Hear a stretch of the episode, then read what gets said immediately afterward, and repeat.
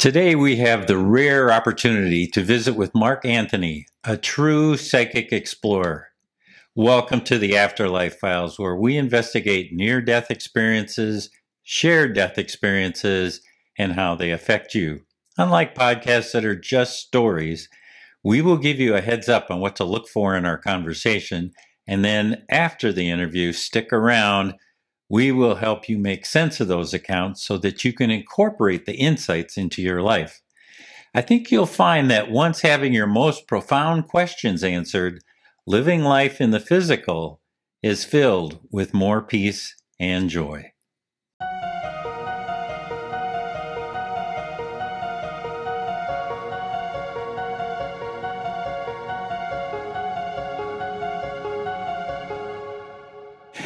Mark Anthony is a near death experiencer and fourth generation psychic medium who communicates with spirits. He's an Oxford educated attorney licensed to practice law in Florida, Washington, D.C., and before the United States Supreme Court. Mark travels to mystical locations in the remote corners of the world to examine ancient mysteries and supernatural phenomena. We caught up with him on a break from his book tour where he's getting out the word on this latest book, The Afterlife Frequency. Here's my heads up on what to look for in our interview. Pay attention to how he does not differentiate between the different forms of contact with the afterlife. Next, there are several sections on how we adjust our frequency to the afterlife frequency. This topic is near and dear to my heart because that's what we do. That's what we teach people to do at the Expanded Awareness Institute. I also like his metaphor of the proximity of a radio station and its interference with the reception of normal communication. It's quite clever and very clear.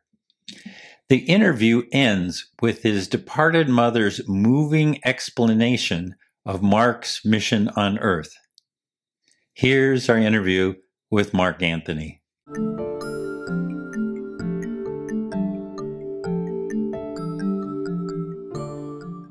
Hey, Mark, really glad to have you here on the Afterlife Files. Thanks, Scott. It's great being here. I've been looking forward to this. I have too. And this is just great because your latest book, the afterlife frequency and this podcast, the Afterlife Files, would seem to be talking about the same subjects, wouldn't you think? Seems rather synchronistic. And, it, and absolutely, because the reason I wrote my book, The Afterlife Frequency, and the subtitle is The Scientific Proof of Spiritual Contact and How That Awareness Will Change Your Life, is to explain the various forms of contact with the afterlife. And what I found is that when people are studying near death experiences, share death experiences, deathbed visions, out of body experiences, mediumship, they tend to put them in separate categories. Mm-hmm. And what I found through my research is that there is a commonality between all of them. And that's why I wanted to write the afterlife frequency to explain how those of us who are in the material world are able to touch, to, in other words, to adjust our frequency to touch with the afterlife frequency. And so I, I'm a firm believer, Scott, that there is an explanation for everything. And ultimately, it will be based on science. And so that's why I take a scientific approach to spiritual phenomena. You are a medium, a lawyer, a, a obviously now an author.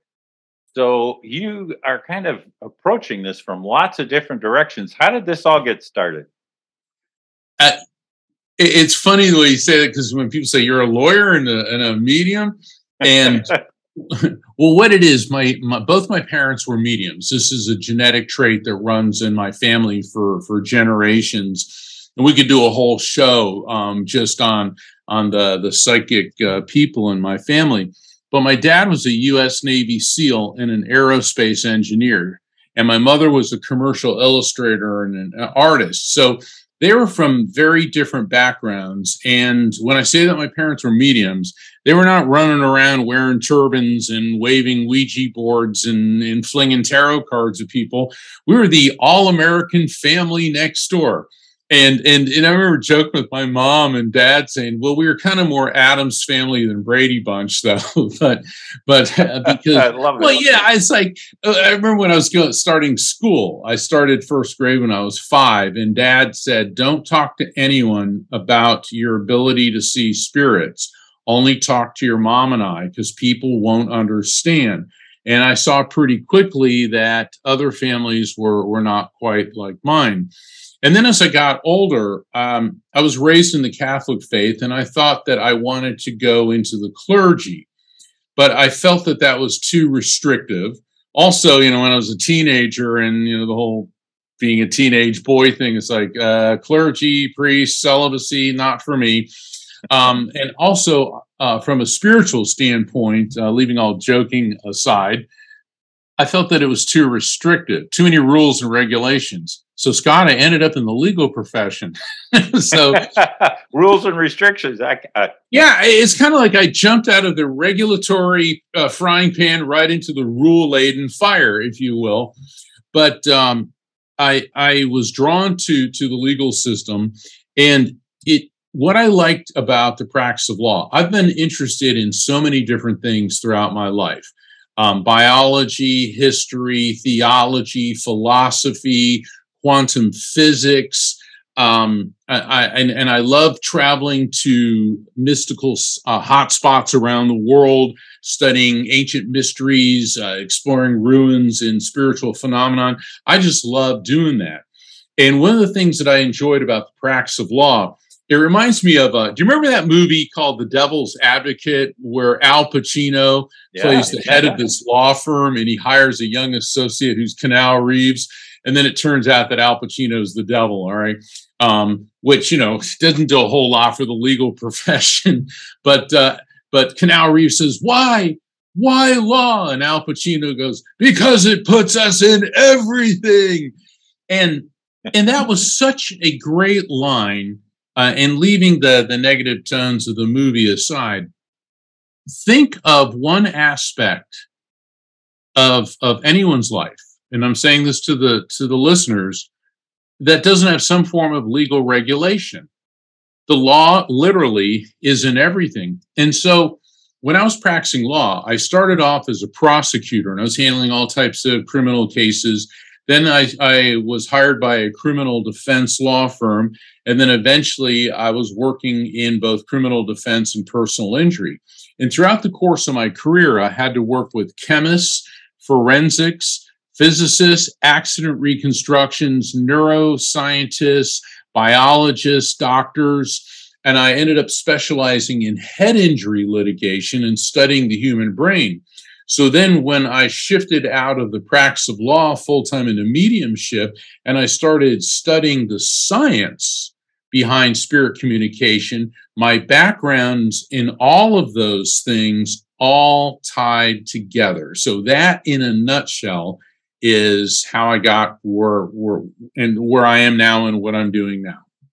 So, what's the status from your perspective on science and the study of psychic phenomena, near death experiences, et etc., etc.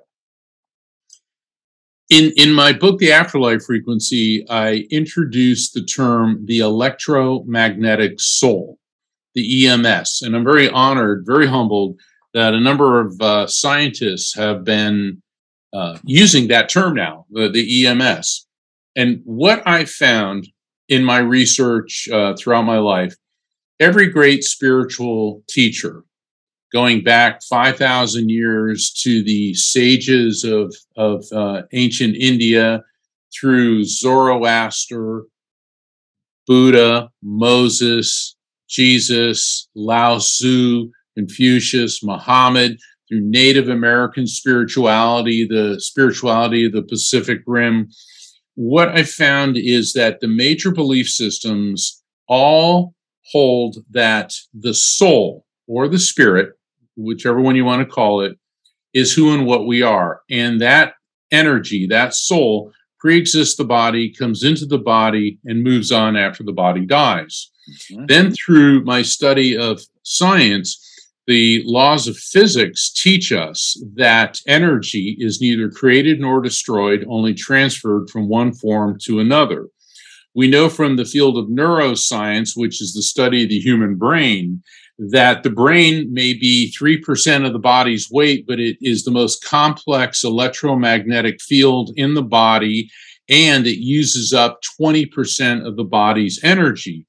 And so that when we physically die, that energy doesn't disintegrate, it is transferred from one form to another. So that's how I developed the term the electromagnetic soul, which defines what we really are which is a consciousness, a soul, which is eternal electromagnetic energy. Now, how does that tie into spirituality? Think of the EMS, the electromagnetic soul, in terms of a drop of water.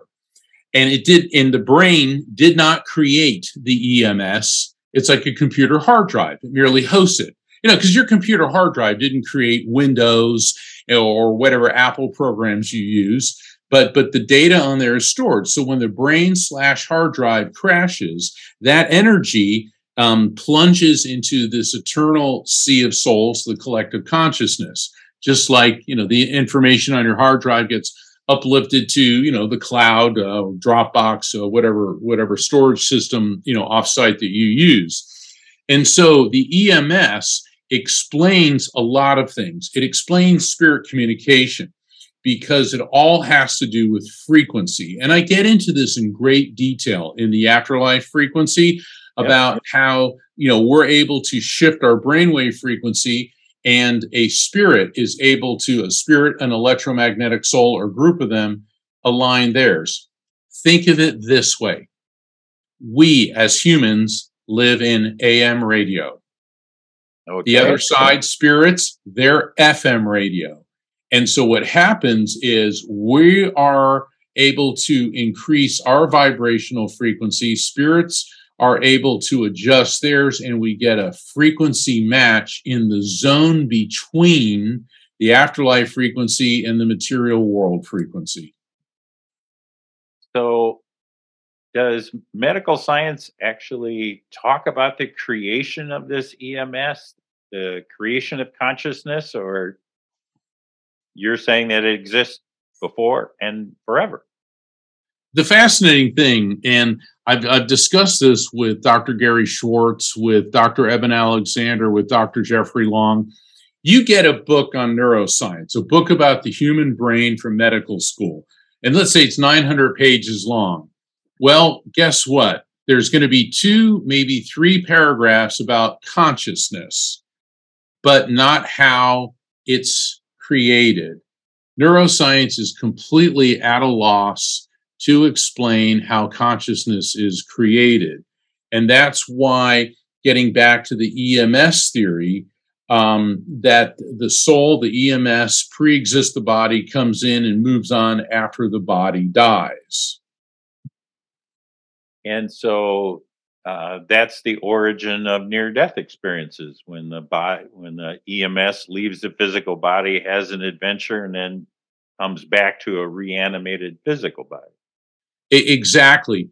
Uh, think of uh, a near-death experience. Here's your electro. Here, here's your brain. Here's your electromagnetic soul, and it leaves the body. Okay, so you die, or you know, uh, maybe you're drowning, or it could be on a uh, operating table. It could be through many ways and I think of it kind of like a rubber band. Okay, your EMS is, is attached to it, goes okay, and you touch that afterlife frequency. That's why you go through the tunnel. You get the feelings of uh, floating.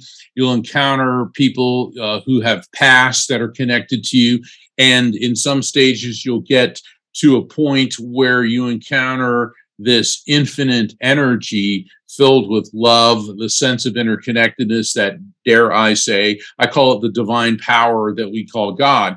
And with an um, with a near death experience, you you know you're stretching that uh, rubber band and then it pulls you back. Whereas with a death experience, there is no rubber band. You continue on. And I remember that's what uh, Dr. Kenneth Ring said about um, my last book, uh, Evidence of Eternity, he said that um, we only deal with touching the other side, but Mark's work as a medium takes up where where that leaves off. And and I and and and that's the way that that a near death experience works is because your electromagnetic soul is still energetically tethered to your body and yet you're in a shift between two different dimensions. Um, I did a, a, talk on this for IANDS, uh, I believe it was in 2022, which I referred to as the NDE zone, which is the zone between this world and the other side. I know that um, PMH Atwater and Nancy Evans Bush and Jim Bruton have also talked about this zone in between. So, have you had a near death experience? I did. I did when when I was four years old, and um, normally I don't tell stories from the book, but since since it's you, Scott, I'll, I'll tell you. Um, well, thank you. Well, um, about six months before that, that's when I started seeing spirits. I was three and a half years old, and I was interacting with my invisible friends, which mommy and daddy could see too. All right, because it's not unusual for toddlers to, to have invisible friends, but when mom and dad can see them, I remember mom was like, "Oh, he's got it," and dad was like, "Oh, geez, he's got it." You know, because dad dad was concerned it would it make my life difficult. Well, dad, we we moved to, um, we were living in New Jersey, and my dad got a job in aerospace at Martin Marietta, which is now Lockheed Martin, and he was away on a business trip and it was in the summer and we were living in Orlando and this this epidemic of impetigo swept through our community oh, and I got it really bad. And the doctor told my mom, "Oh, just put him in a bath with some um, bleach in it for you know for the sores on him." What he didn't realize is that I had it so bad I developed septicemia, which is a blood infection, and I started going into um, pulmonary failure. And I remember I could smell the bleach, and I'm in the bathtub, and I, I stopped breathing. And my mother was horrified, and she she she picked me up, and and she she told my sister, um, who's about 14, she said, "Call call an ambulance." And and my brother, meanwhile, uh, he was about nine years old. He ran across the street because a fireman lived across the street from us and he saw his car there. Um, and he knew that he was off work, and we called him Fireman Rory. I remember Fireman that was his first name, Rory. And he came out, and and and Mom was standing in the front yard. She goes, "Help me, Mark's dying." I mean, and and so he started doing CPR on me, and then he said, um, we got it. We got to get him to to the hospital. And so when the ambulance arrived, they got me in on a gurney and in the ambulance. And when they slammed the door, the respirator was on me, but the hose got caught in the door. Oh dear! And so yeah, so so the ambulance is is hauling butt to to Orange Memorial Hospital, and the the paramedic said oh my God, we, he's he's he's going into respiratory failure. And the next thing I knew, Scott, I, I, I flew right through the ceiling uh, of of this ambulance, and I remember being, you know, looking at it, going, "Why are there numbers on the top of the ambulance?" You know, I never saw a top. It was four. I never saw a top of me. And now I know so helicopters can spot and you know, it's like they can track like what, you know, police cars and ambulances have numbers on the top of them. I didn't know that. So in the next thing I knew, I was in this flash of of of it was like a flash. And it's always hard for me to talk about this. And there was these beautiful beings they they look like human human shapes, but they were clear and translucent, mm-hmm. and they glowed from the inside out. There was a lot of them, and they were really nice. They were very nice to me, and they were telling me not to worry. Well, meanwhile, back in the ambulance, the ambulance driver, my mom was in there with him, and he said, "We got to get." We got to get the hose out of the door. They're probably going 90, almost 100 miles an hour. And she said, I'll do it. So he's holding on to uh, this rack in the top of, of the ambulance. He grabbed my mom's waistband and she pries the door open, gets her foot and pulls the oxygen hose in. Oh, oh okay. And and then they get the oxygen going, but he goes, his heart stopped.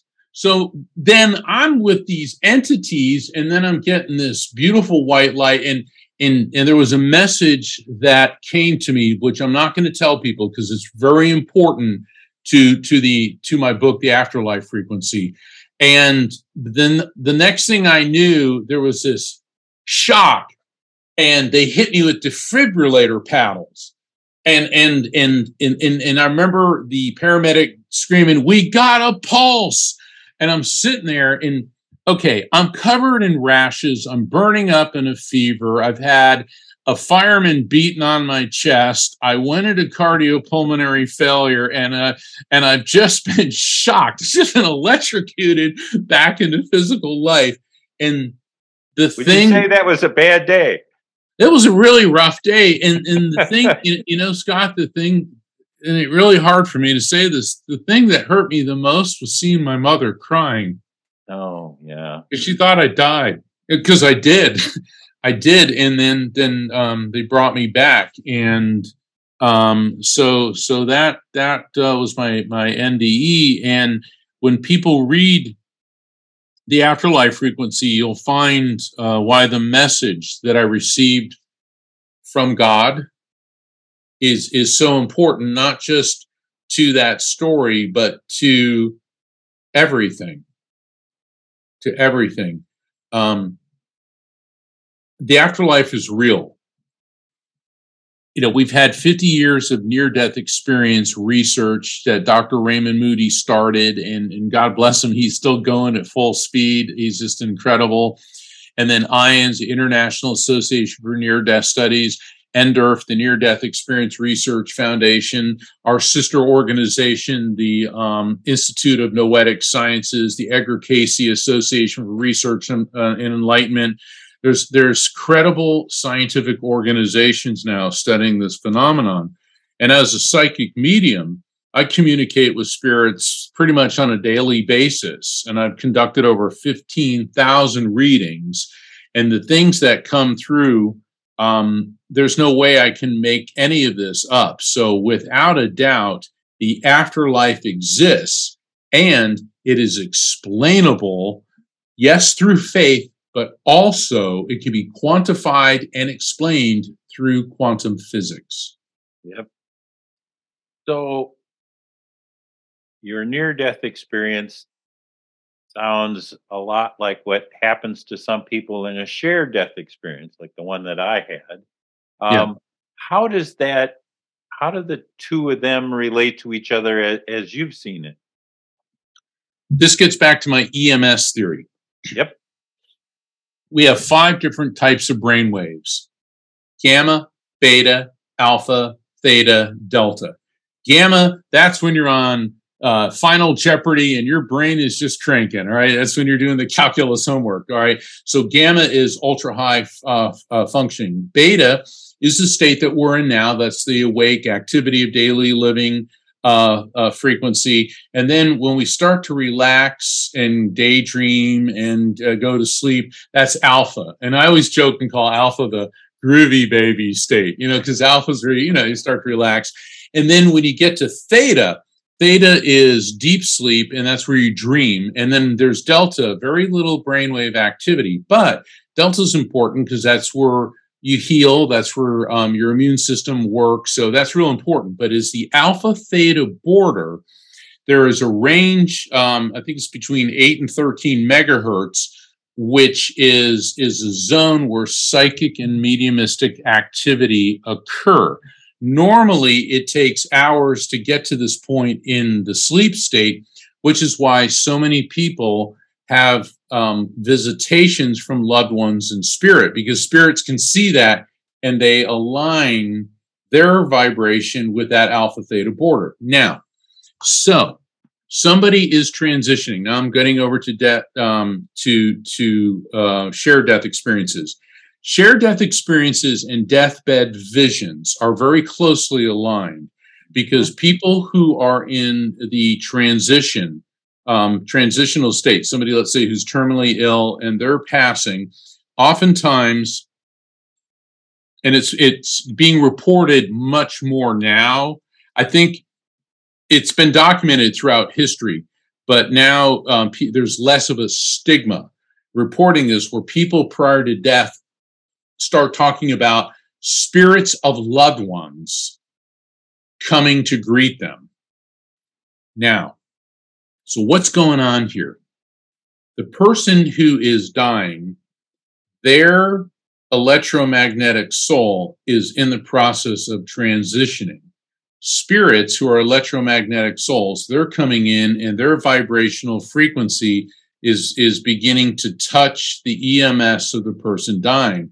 But then people in close proximity, family members, dear friends, healthcare workers, hospice workers, even the ones uh, uh, who, who don't have mediumistic ability per se, their electromagnetic souls, brainwave frequencies start overlapping. So all of a sudden, you've got this huge frequency overlap. So in a shared death experience, you may pick up on the spirits coming to greet the person dying. You may get this floating sensation. You may feel like you're being lifted off your feet. You may hear beautiful music and and I've seen this because I've been called to uh, the the bedside of a number of people dying. At the point of death, you will actually see a surge of light come out of the person dying. And so the EMS theory, my EMS theory, explains shared death experiences on the basis of frequency overlap. Think of it like this. All Let's right. say you're driving down the interstate and you're listening to um, your favorite FM radio station, and then you see along the side of the interstate there's an AM radio station. And all of a sudden, you start getting the radio frequency interference, and you pick up for a few seconds or more of what's being broadcast on AM, even though you're listening to FM. Mm-hmm. Okay, it's the same principle. We may be, okay, here we are in our beta state, but we're in proximity to somebody who is in the transition um, to, to uh, the afterlife. And then our brainwave frequencies start overlapping with those of the transitioning person as well as people who are from the other side. So you've been bedside with people that have made their transition and have been part of this. Oh yeah. Uh, yes, on on a number of occasions. And what did you experience with uh, with a shared death experience? What, well, you know, I don't want to give those away because uh, those are, are biggies in the book. Um, but um, what I have done. Give us a hint. Give us a hint. I was at the bedside of, of a woman um, who was probably about 90, and her adult children were there. And one of them was real on board with what I do, and the other one's not so much. And I started saying, Who's Dolly and who's Dottie? And they go, Aunt Dottie and Aunt Dolly? I go, One's a redhead and one's uh, blonde. And they're like, Oh my God. And, and, they started making a list, and I picked up on 27 people they could identify 21 of them. The other six were farther back in time.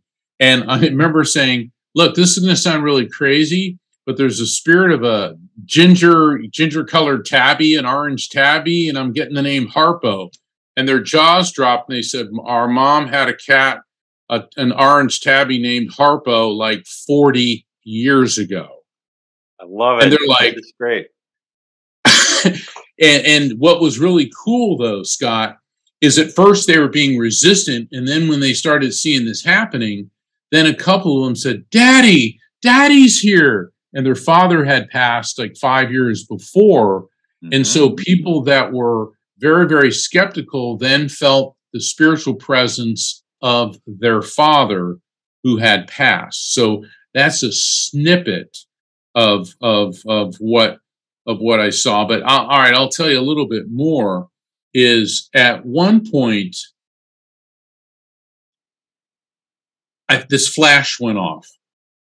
Okay. And I was sitting in a chair near near the woman who's passed, and all of a sudden I was in this room, and the room was all white, and I saw this big, look like a threshold, and the threshold appeared to be blue sky with some clouds going by. And the woman, her name was Marie, she was standing in the doorway, but she didn't look like a 90 year old woman. She looked like an attractive, you know, 20 something with dark hair. And she was wearing this beautiful dress. And I walked up to her in this vision and she said, Mark, I'm afraid I'm not ready yet. And I said, then don't go. And then I came out of it and everyone was looking at me going, What just happened to you? And then about, I think it was six or seven hours later, um, and we were all exhausted. And I was sitting there and the flash happened again. And there was Marie looking in same room on the threshold, very confident. She says, I'm ready now. And and I knew I had to leave then and um, because the family needed to be with her. And if people want to find out what happened, they're going to have to read the afterlife frequency. well, there is a teaser. So well, it, it was it was it was very it was very intense and and you know being a medium and people call me to the scene because I'm there to to assist. I'm not there to interfere.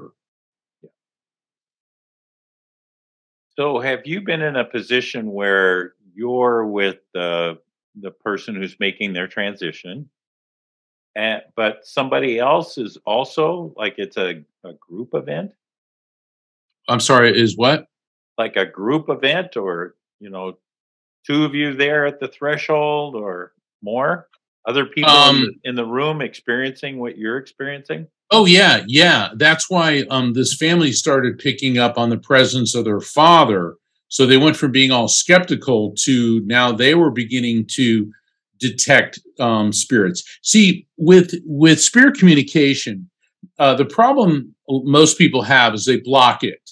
Uh, their skepticism, negative emotions. Uh, you know, people in a profound state of grief. That's why I always recommend if you want to uh, come to a medium and make contact with a loved one in spirit, you should wait about four to six months after the death. A lot of people want the contact right away, but they're overwhelmed with grief and sadness and and they could be you know hysterical and so they're not going to get anything out of the experience plus those emotions are, are blocking it and four to six months later, you've come to a more stabilized emotional state, and then you're going to be more receptive. But there's a lot of people that come in and say, "Well, I don't believe this." Well, you know, they're all, I, you know, I, I say they they just raise their deflector shields. You know, we got to lower those deflector shields. and do some people have those those shields up permanently? Because you know, there are folks out there say, "Well, I've tried this, it's never made a connection, blah, blah, blah. Yeah, they do. And I got a funny story um, along those lines. Um, I was doing a re- I was doing readings and um, it was is and this woman came to see me. She was very open to this, and she brought a friend with her. And I guess the friend drove her, and the friend was sitting there. Goes, I don't believe in this. I don't believe in this. I said, you know, but she goes, but I want to watch. And she had this real negative attitude. And I said, all right, that's right. So I started doing the reading for a friend and, and uh, we're making good connections.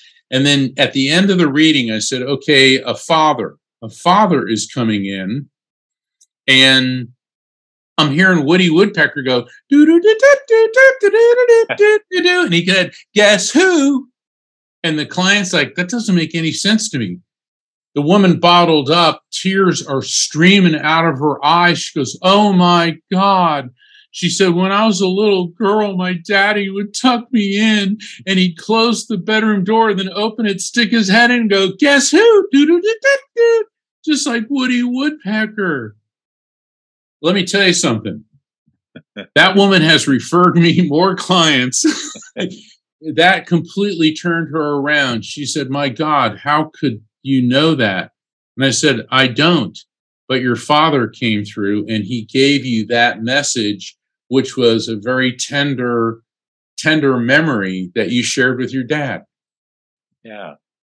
So this work that you do, um, it's helpful for grief, PTSD, you know, other kinds of emotional situations we find ourselves in.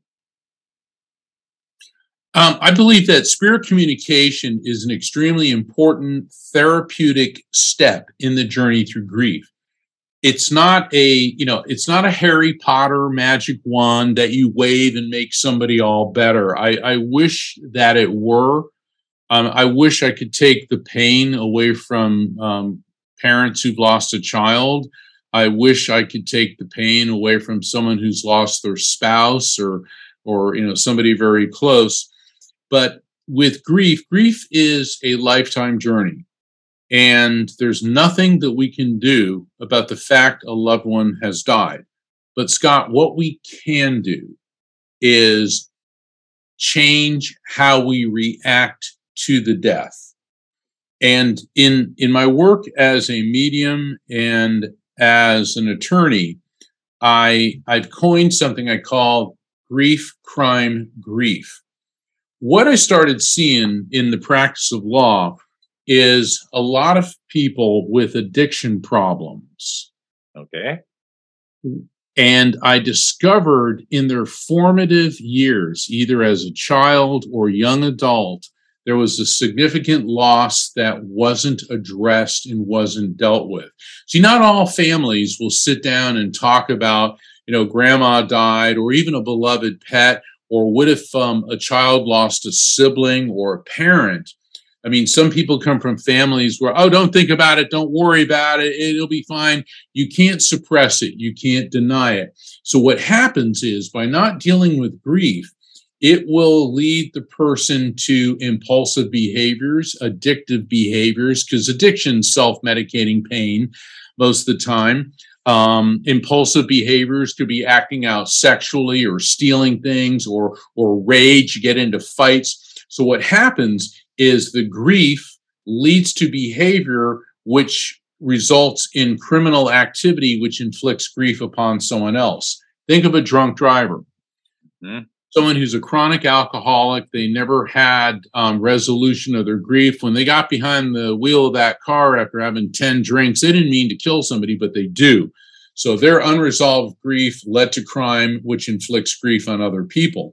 And I started seeing that in, in when I was practicing law, and and I would start picking up on. Um, I've got stories on on that too, but I would pick up on the fact that there were loved ones around them.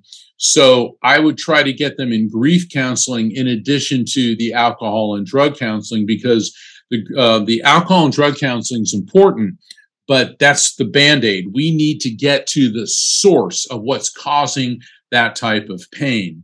And so the grief crime grief syndrome is, is a very, very terrible thing in our society.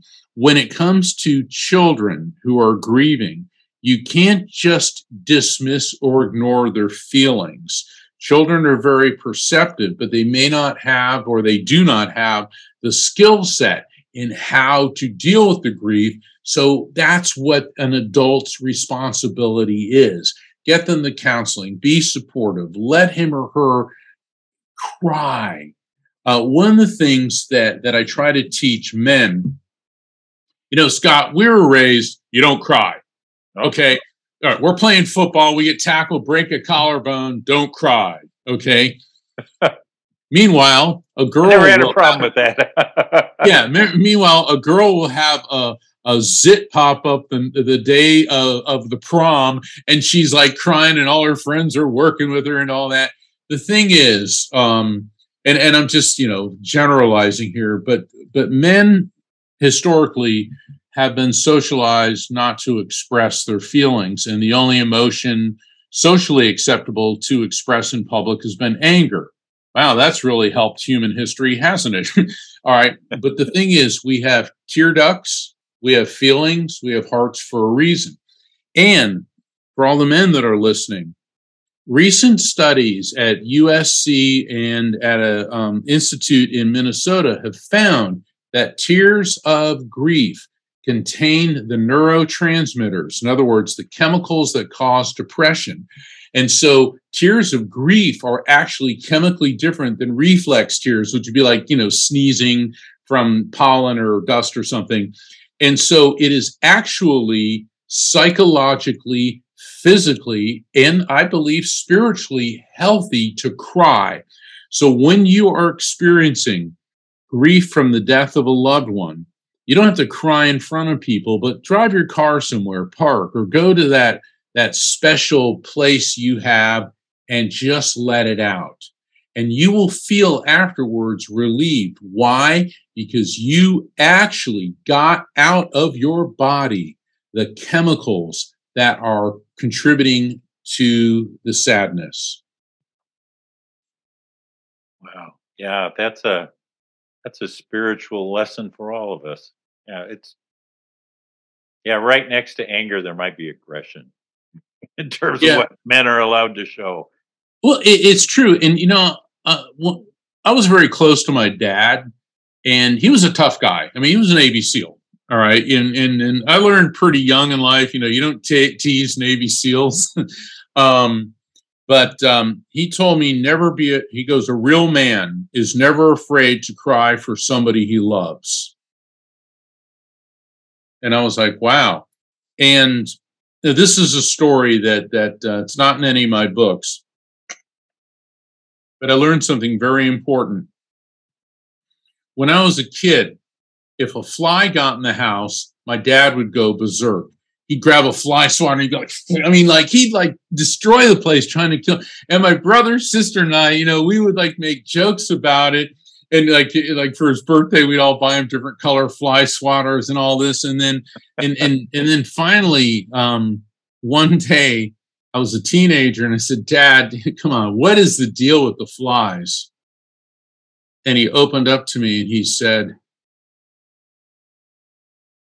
ever been on a battlefield where the bodies of your friends blown to bits are everywhere and they're covered in flies? Oh my. Oh my God. I never joked about that with him again. It never occurred to me. This was part of his post traumatic stress from being in combat. It never occurred to me. You know, we see these movies and, you know, they have their war movies and everyone's laying there and yes, they're dead and all that. But the reality is a battlefield's not like that. There's flies all over the body. There's birds. I mean, it and, and the, the stench, the, the smell. And it gave me a tremendous amount of insight into my, my father.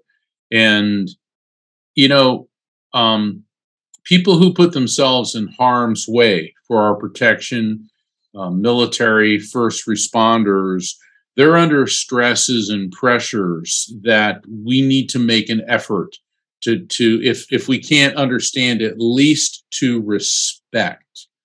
And and um, I remember I, I, told that story at a grief summit, and there was a guy there that works at the military. And when I said the fly, he went like this because he immediately knew what I was going to say. And he came up and he talked to me afterwards. He said, "I'm glad you told that because a lot of people don't understand it until you know until they see it." Yeah. So, how does your work help with PTSD? That seems to be a maybe similar to grief, but but dug in a little differently. Well, post traumatic stress disorder, in a way, Scott, we all suffer from it to varying degrees. Anyone that's had a loved one die, particularly if you're at the bedside of the loved one and you see someone you love take their last breath, that's something that sets in. That's a trauma. Um, some people experience it with the death of a pet. It's very traumatic. Certainly, military personnel. Uh, look at all the people that that survived uh, something like 9/11, and so spirit communication can help when it it when the spirits that that died obviously the spirits that died when the people who died all right they let them um, and and the survivor. The survivor's guilt is a big part of ptsd why did i live when in, in why did i survive that car accident when my child died? And then the spirit of the child or who, whoever the loved one is comes through and establishes contact gives messages and helps to relieve the guilt. It, it, it, you know, once again, it's not a magic wand that immediately resolves everything, but it can start the road to healing. So, spirit communication can do a lot for lessening the severity of the psychological trauma caused by by death. We're at a spot for uh, it's kind of we need to wrap this up. So, do you have a um, a spiritual message for the world. What is it? I do. Um, and I'll tell you a quick story how I got this message. It was about two weeks after my mother died. We were very close, like I mentioned, and I was I was a senior partner of a law firm. I'm driving back from from court, and one of those waves of grief hit me. So I figured, let me pull over and I'm in the parking lot of a convenience store, and all of a sudden, flash goes off. You know, I, I get a lot of these flashes, these visions when spirits are around. And I turned and I saw for a second her silhouette, beautiful silver white silhouette in the passenger seat, and her voice filled my head. And she said, Mark, you have the gift of mediumship so that you would not be crushed by grief, but now you must help those who are suffering with theirs. All right, so Scott, I'm now breaking out into a major sweat. And then she gave me the most important message of my life. She said, Mark, it is your life's mission to help people understand that God exists, that the afterlife, heaven exists, that your souls are immortal living spirits, that humans can communicate with souls, and that all of you will be reunited with us when it is your time to leave the material world and come into the light that you call God. Absolutely beautiful. Thank you, Mark. What a wonderful time we've spent together. Thank you, Scott. It's it's an honor. I appreciate um, appreciate you having me on. And where can people find out more about you and where you're going and what you're doing? Uh, please visit my website, just like the, um, the name of my book. It's afterlifefrequency.com. And I invite everyone to sign up for my newsletter to keep you up to date. Um, I got a, um, lot of tour dates this year. I do a lot of events online every Thursday at 7 p.m. Eastern, 4 p.m. Pacific. I co host The Psychic and the Doc my co host, Dr. Pat Baccili, is a world renowned behavioral psychologist. We take calls from listeners. I do readings, and she helps people uh, gain insights and interpret the messages. Um, and I'm also an author and a featured writer for Best Holistic Life magazine. So you can get a free online subscription. That's a gift for everyone. Um, hey. Best, yeah, bestholisticlife.com. Sign up for your for your free subscription. It's great because there's always really positive, um, um, empowering, and uh, healing articles in Best Holistic Life. And you can find out about all of that at afterlifefrequency.com. Everybody, take a chance and, and go to that website, websites plural. And Mark, thanks again. And the rest of you stick around. We've got some insights that I think you'll find interesting. From the Afterlife Files, thank you, Mark. Really been a pleasure. Thank you.